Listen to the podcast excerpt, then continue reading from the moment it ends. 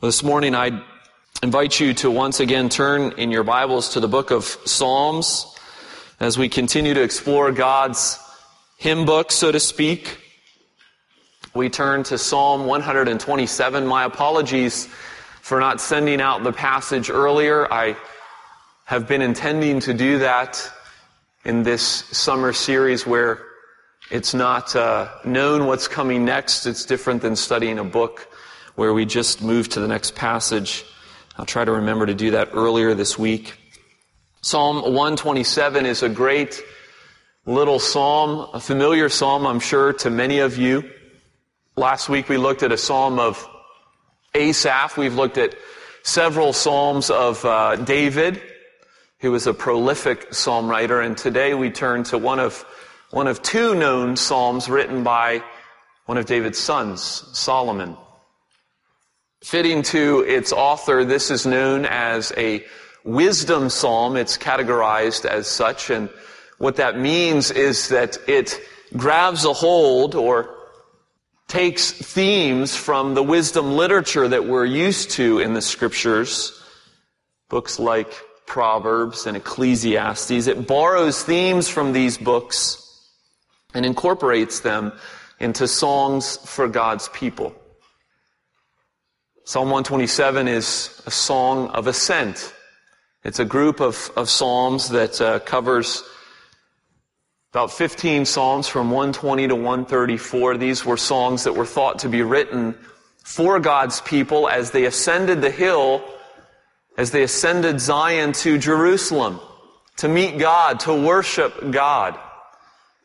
It was a little bit of a ascent, a little bit of a climb, and so as they looked to Jerusalem, as they looked to the temple, they would sing these songs as families, as a congregation. And so listen as I read Psalm 127. It's found once again in your insert. This is God's word. Unless the Lord builds the house, those who build it labor in vain. Unless the Lord watches over the city, the watchman stays awake in vain.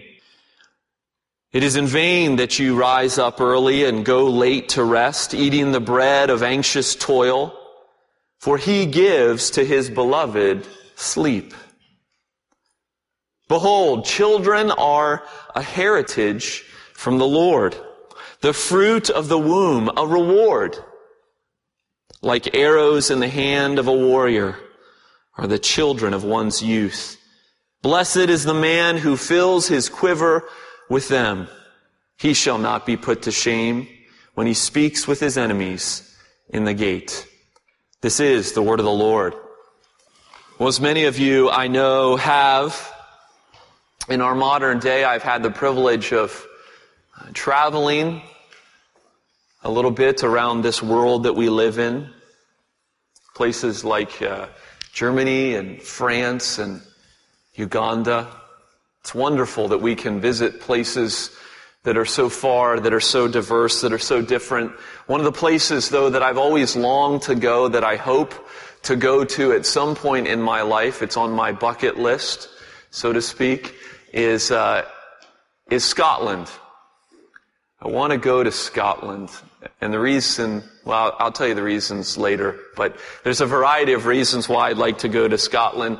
Scotland is a land that is steeped in history, of course, and its capital city, the city of Edinburgh, is steeped in history and uh, has a rich history that has relevance for us today. For hundreds of years ago, in the 17th century, as Edinburgh was being formed and built, the founders of that place gave their city a motto. It was a Latin phrase that is printed on the official coat of arms for the city of Edinburgh, Scotland.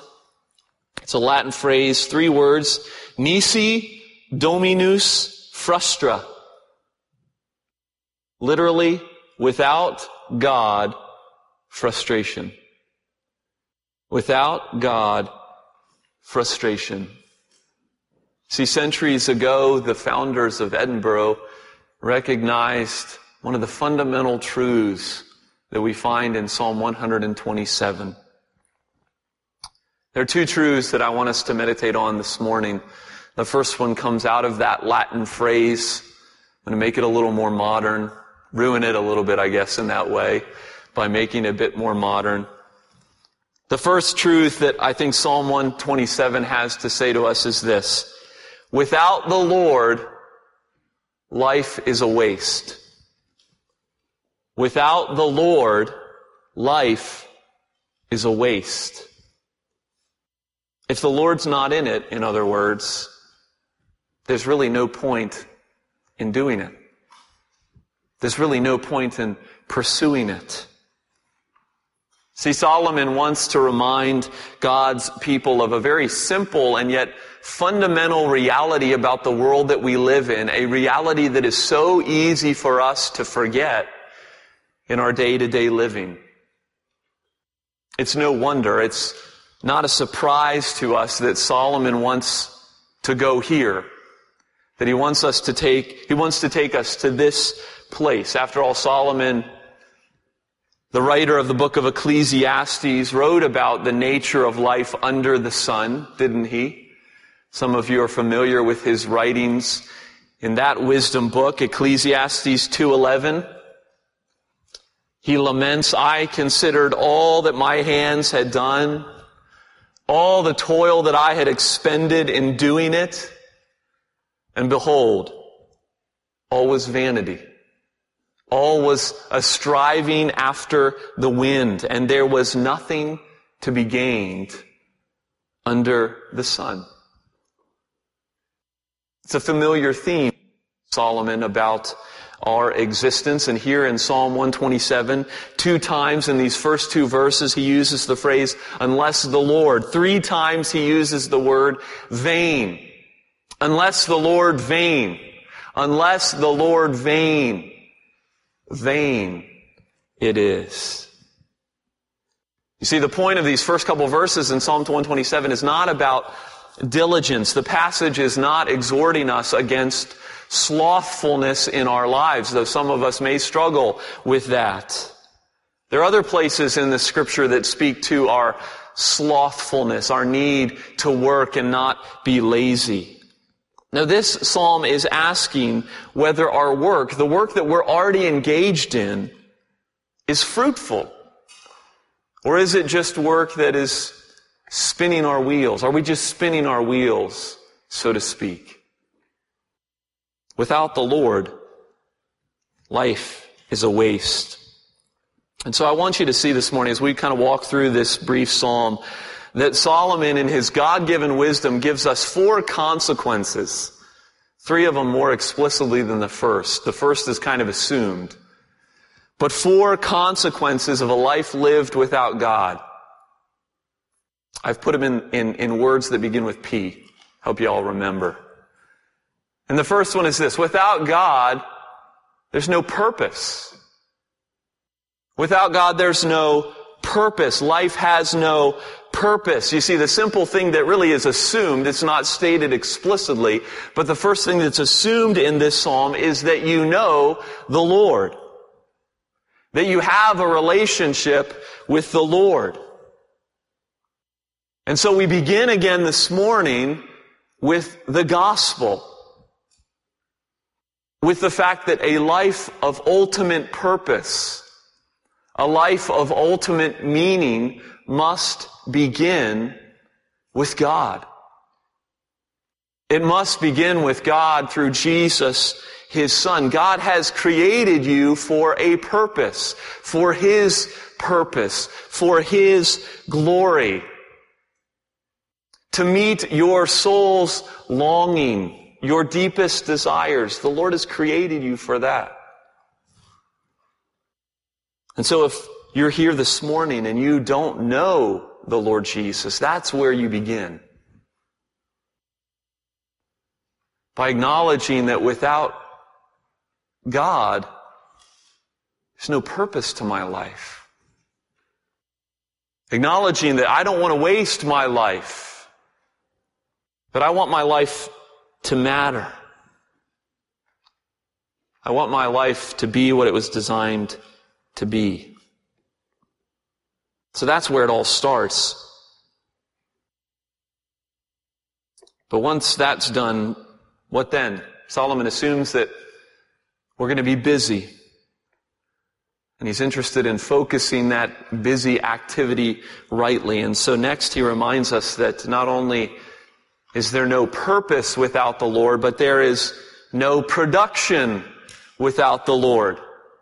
Unless the Lord builds the house, those who labor it, those who build labor in vain. Well, there are lots of things that we build. We build physical structures. We build careers. We build relationships. We build families. We build communities. Which kind of building is Solomon talking about?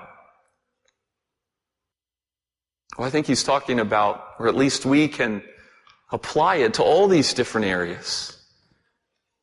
To any exercise of building. Whatever we choose to create, no matter how hard we try, it will be fruitless if the Lord is not in it. There's a great example of this in our own history as a nation. Benjamin Franklin, a name many of you know well, man who was not a Christian, but a deist, but he appreciated Christians. At the Constitutional Convention of 1787, he delivered a speech. And a portion of the speech said this, I have lived for a long time, and the longer I live, the more convincing proofs I see of this truth, that God governs in the affairs of man. And if a sparrow cannot fall to the ground without his notice, it is probable that an empire, is it probable that an empire can rise without his aid? We have been assured, sir, in the sacred writings that except the Lord build the house, they labor in vain that build it. I firmly believe this, and I also believe that without his concurring aid, we shall proceed in this political building no better than the builders of Babel. We shall be divided by our little partial local interests. Our prospects will be confounded and we ourselves shall become a reproach and a byword down to future ages. And what is worse, mankind may hereafter, from this unfortunate instance, despairing of establishing government by human wisdom, and leave it to chance, war, or conquest. I therefore beg leave to move that henceforth prayers imploring the assistance of heaven and its blessings on our deliberations be held in this assembly every morning before we proceed to business, and that one or more of the clergy of this city be requested to officiate in that service. It's quite a speech, quite an excerpt of a speech. Now don't hear me wrong. God is not building a nation. God's building his kingdom. But could it be that as we hear some of the words of one of our founding fathers, that the success, that the prosperity of this nation is in part due to the fact that at least at some point we believe that phrase that's printed on our money, in God we trust? See, God's word challenges us, us this morning are the things that we are building, the things that you are investing in, the things that you are pouring your life into, are they things that the Lord is concerned about? We don't have the mind of God. We don't know exhaustively what the Lord is doing in our world, but we do know a lot from what God has revealed to us. We know, for instance, as we'll get, to in the latter half of this psalm, we know that God is concerned about building families. That that's a priority to Him. So the questions come to us is are, are our families something that we're making a priority? Shannon Sharpe, tight end, for many years for the Denver Broncos was inducted into the Football Hall of Fame. One of the things he lamented in this speech, which many people think was the greatest speech ever given to the Football Hall of Fame. I don't watch this on a regular basis. I just happened to see the article. But Shannon Sharpe lamented the fact that he didn't spend time with his kids, that he didn't make his family a priority. And I thought, well, good for you. But then he went on to say, but that's what got me here. I wouldn't be standing here before you giving this speech to the Hall of Fame if I hadn't sacrificed my family. So thank you, family. Thank you. And I thought, oh, you missed it. See, God's interested in building families. We know He's building His church, not just a physical structure. He's building living stones. He's building you and me, as First Peter says. He's putting us together on the foundation of the apostles and the prophets.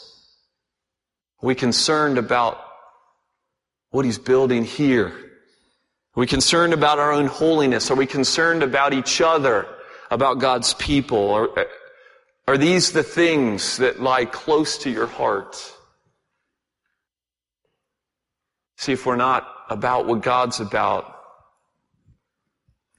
we're not going to be fruitful. These things, in a sense, are things that come inherently with the blessing of God because we know that these are things that God is concerned about. Families and building His church. And so we work at them dependent upon His grace. But this truth also extends not just to building families, not just to, to building our church in that narrow sense, but it also extends to all our callings in this world. Whatever God has put, wherever God has put you, whatever He has gifted you with, whether it be designing aqueducts or fixing things or selling real estate or managing people, anything built without the Lord, anything without His blessing, without His guidance, without our dependence upon Him is ultimately a waste of our effort. Without God, there's no purpose in life. Without God, there's no production in our lives and in our callings. And thirdly, without God, there is no protection.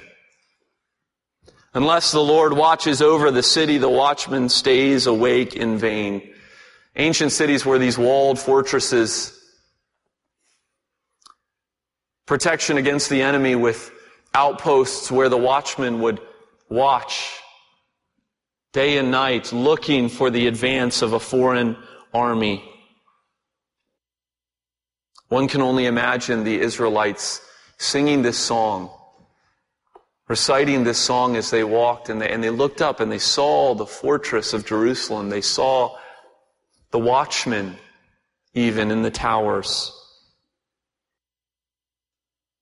We know a thing or two about security in our world. We live in a broken world where it's so easy to be anxious about life. We buy locks, we have alarms, we buy insurance, all for the purpose of feeling safe. And that's a good thing.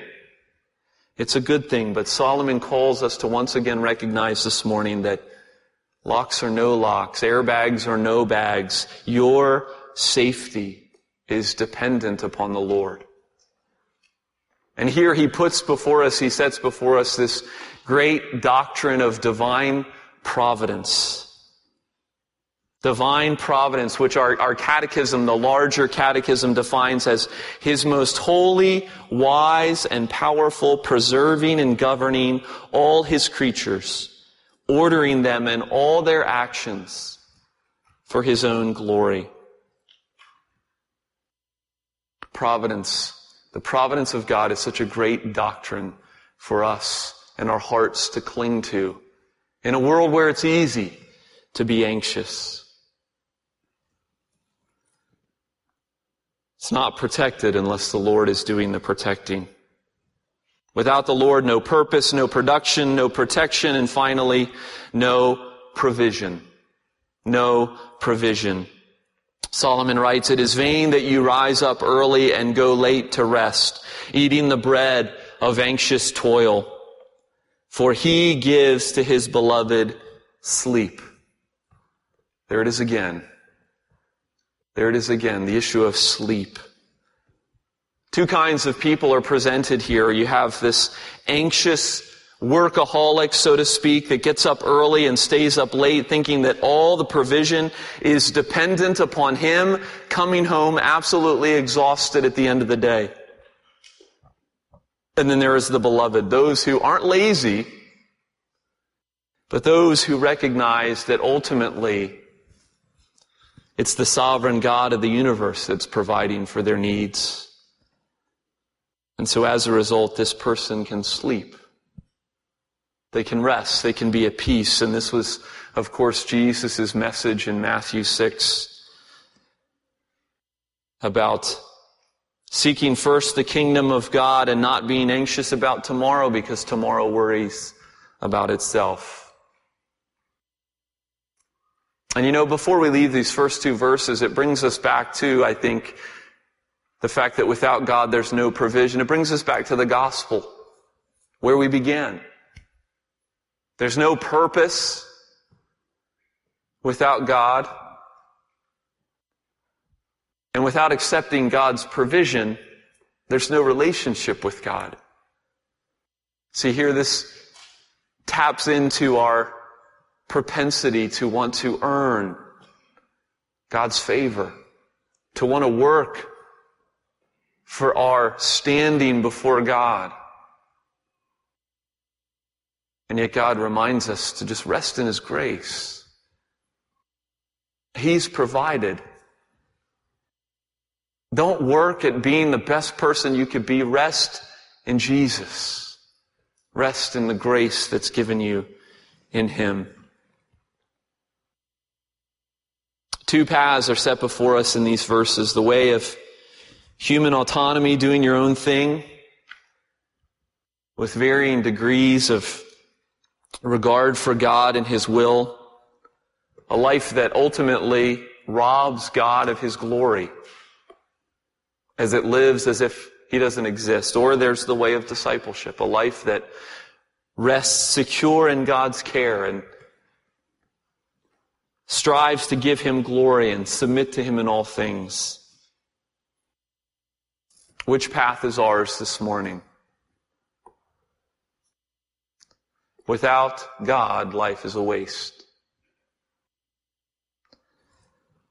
that's just the first two verses as we think about this second half of Psalm 127 as we move to verse 3. At first glance, it seems like it's a different psalm. It's a different subject altogether. Solomon's making our minds leap. And yet think about the Jews as they originally sang this song. It's a song of ascent. They're singing it as they go to Jerusalem and they're, they're singing it with their families. And so they're singing about building. They're singing about providing and protecting. What are they doing with their hands? They're, they're holding the hands of their children as they walk. So what do you think would naturally flow off their lips? God's promises are given to Abraham and to his children and to his children's children. And so where would God's people rejoice next? I think they'd think about their children. And so that's the second truth this morning that I want us to think about. Not only without the Lord life is a waste, but a life invested in children is fruitful into eternity. A life invested in children is fruitful into eternity. Now, obviously, this is going to be a point that's an encouragement to parents. We've got a lot of parents in this room. But lest the rest of you, those of you who are single, those of you who are empty nesters, those of you who have never had children, maybe never will have children, lest you are tempted to turn me off let me remind you that this point includes you. This point includes you. It includes you because you are part of God's covenant community. You are part of this family, the family of God. Many of you have, have been there. You are particularly gifted to come alongside and to assist and help parents who are now there. Even those of you who haven't been there and never will be there, you are particularly gifted to come alongside children.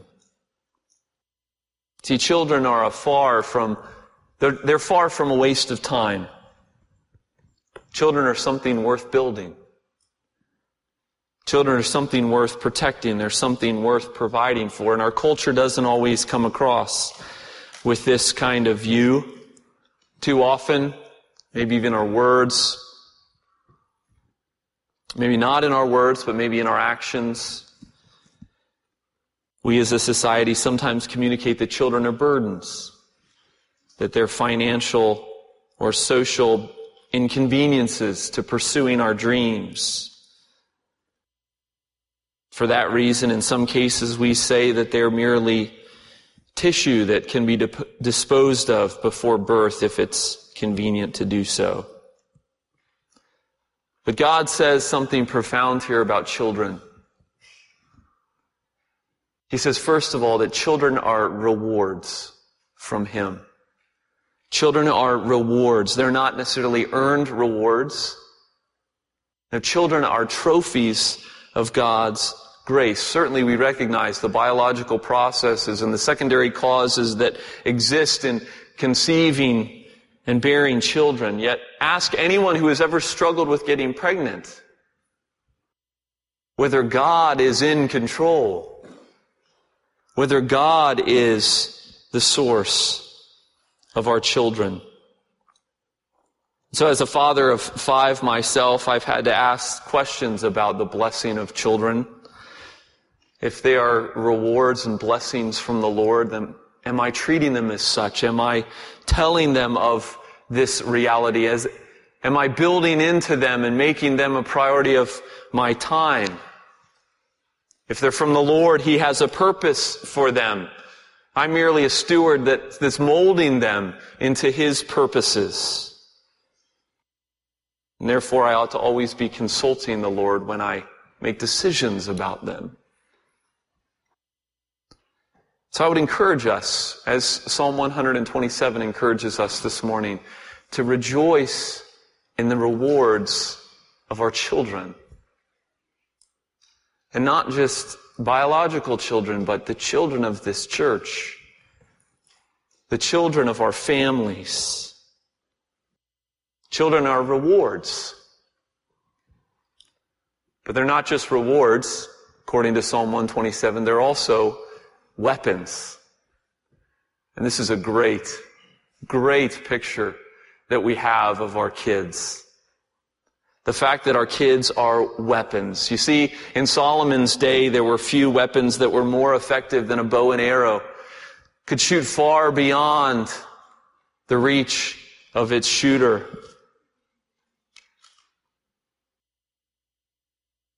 And it should be noted that as the scripture calls children arrows, they're not born this way.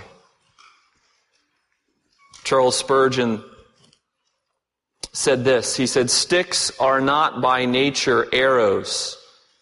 They do not grow so. They are made so. They are knotty and rugged, but by care and skill and patience, they are made smooth and straight. You see, when children are formed by God's grace, by prayer, by the work of the church in addition to families. As children are formed into lovers of God, they go off into the kingdom of God and they reach places that their parents, that this church could never reach, could never go as they inflict pain on the enemy. And that should be our desire this morning for our kids, for the kids of this church. One of the great examples of this is the life of Jim Elliot. I've spoke about Jim Elliot before. Jim Elliot was one of four American missionaries who were killed in the 1950s, bringing the gospel to an unreached people group. deep in the jungles of Ecuador. And before he died, his parents were grieving at him going so far from them and leaving them for such a mission. And he wrote this. He wrote, Grieve not then if your sons seem to desert you. Remember how the psalmist described children. He said that they were a heritage from the Lord and that every man should be happy who had his quiver full of them. And what is a quiver full, full of but arrows? And what are arrows? What are arrows for but to shoot? So with strong arms of prayer, draw the bowstring back and let the arrows fly, all of them straight at the enemy's host. See, children are offensive weapons for the kingdom of God. Weapons that, yes, parents, moms, and dads, you primarily are investing in, but all of us are investing in as we want to see the next generation of worshipers grow up and be used by God in His kingdom. But the psalm also declares in verse 5 that children are defensive weapons. This fact had significant outworking in the day in which it was written. For what does one do if you are accused by someone at the gates? The gates, which were often the places of, of, of court proceedings. You just bring your boys along. You just bring your three or four strapping young lads to stand behind you. They're a pretty good defense against those who might accuse you. See, the scriptures give us this picture of children, which is just wonderful. Offensive and defensive weapons of God to be used for His purposes. Legacies into eternity. And as I think about my own children, they will know nothing of three of their great grandfathers. They know one, but they know nothing of the other three. They might learn some facts about those grandfathers, those great grandfathers when they get older, but maybe not. I know very little about my great grandfathers. But one thing that my children will carry with them, one thing that I carry with me, is that godly heritage of my great grandfathers that's passed down from generation to generation as the offspring of those men go out into the world as arrows against the enemy. See, children are rewards, but they're weapons as well. And a life invested in children is fruitful into eternity. I know that we in this room are primarily about two things. Work and family. Work and family. The Psalm 127, a simple but profound psalm, reminds us again and asks us the question, what is our perspective in our work? What is our perspective in our families? And not just our, our own biological families, but the family of God. This morning, may we have grace to remember that life lived without the Lord is a waste, but life invested in children is fruitful into eternity. Amen. Let's pray. Father in heaven, thank you for your word this morning. Thank you for Solomon in his wisdom, who reminds us that